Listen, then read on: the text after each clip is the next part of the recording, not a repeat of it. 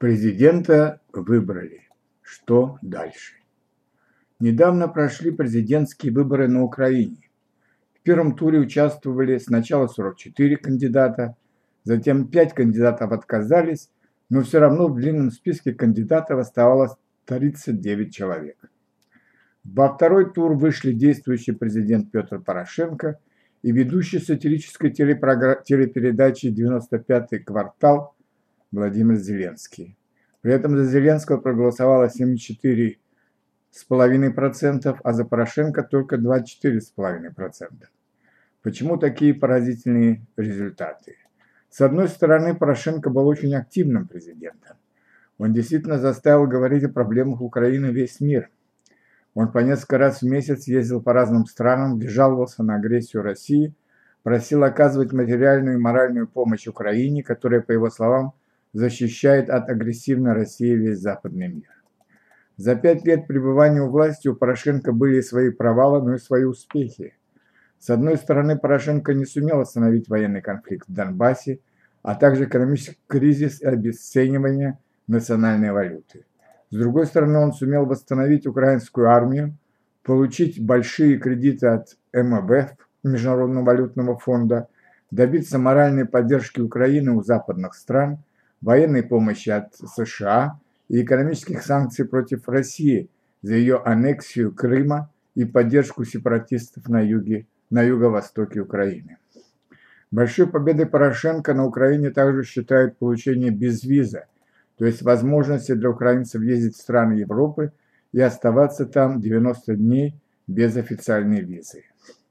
В основе предвыборной программы Порошенко лежала так называемая «Арму-Вира» – армия плюс мова по-украински язык и вира по-украински вера, то есть поддержка армии плюс поддержка украинского языка плюс поддержка автокефальной православной церкви Украины, независимой от УПЦ – Украинской Православной Церкви Московского Патриархата. Эту программу активно поддержали украинские националисты, которые и в советское время тяготились зависимостью Киева от Москвы и хотели быть не просто независимыми, а как можно скорее разорвать все связи с Москвой. Им очень не нравилось, что на украинском языке говорили в основном в деревнях и некоторых городах на западе страны, а в остальных городах большинство населения, в том числе и этнические украинцы, использовали русский язык или так называемый суржик, русский язык с примесью некоторых украинских слов. Таких сведомых, то есть идейных, украинцев было больше на Западной Украине, которая только в 1939 году была присоединена к Советскому Союзу, в то время как Восток или Юг современной Украине были присоединены к России еще в 17 или 18 веках. И поэтому в западных областях Украины за Порошенко голосовало больше людей, чем в центре, на юге или на востоке страны. Но почему люди голосовали за артиста и неопытного политика Владимира Зеленского, а не за известных украинских политиков Тимошенко, Бойко или других? Ведь выбор был большой.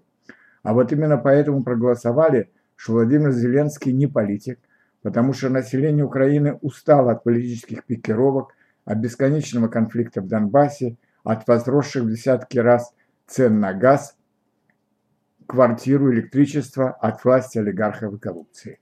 Майданная революция в Киеве, ноябрь 2013, февраль 2014 или революция гидности, то есть достоинства, как раз выступала против коррупции Януковича и связанных с ним олигархов из-за более тесные связи с Европой. Но одна коррупция сменилась другой коррупцией, одни олигархи сменились другими олигархами, а связи с Европой вылились в массовый отъезд украинцев – на заработки в европейские страны, многие из которых теперь вряд ли вернутся в свою родную, но бедную страну. За Владимира Зеленского украинцы голосовали так же, как за экранного народного президента из сериала «Слуга народа», наивно полагая, что играть роль президента и быть президентом – это почти одно и то же. А на самом деле я очень не завидую Владимиру Зеленскому. Ему предстоят чрезвычайно трудные задачи закончить конфликт на Донбассе, найти какое-то прием, приемлемое сосуществование со своим соседом на востоке России, просить новые кредиты, чтобы отдавать долги Международному валютному фонду, остановить разрушение экономики, отодвинуть от власти своих олигархов, привлечь иностранные инвестиции и, наконец, суметь восстановить единство страны и всех ее регионов. При этом действующая Верховная Рада, то есть парламент Украины, в основном не поддерживает нового президента, а новые выборы только через полгода. Кстати, Рада только что приняла закон об исключительном праве украинского языка на Украине, который переводит все образование на украинский язык, а также запрещает пользоваться любым другим языком в официальных учреждениях и организациях страны. Этот закон бьет и по только что избранному Зеленскому, который еще плохо владеет державной мовой, то есть государственным языком, а в основном использует в своих интервью русский язык. Говорят, что теперь он срочно ищет себе преподавателя украинского языка. Надеюсь, что с задачей освоения украинского языка Зеленский в конце концов справится.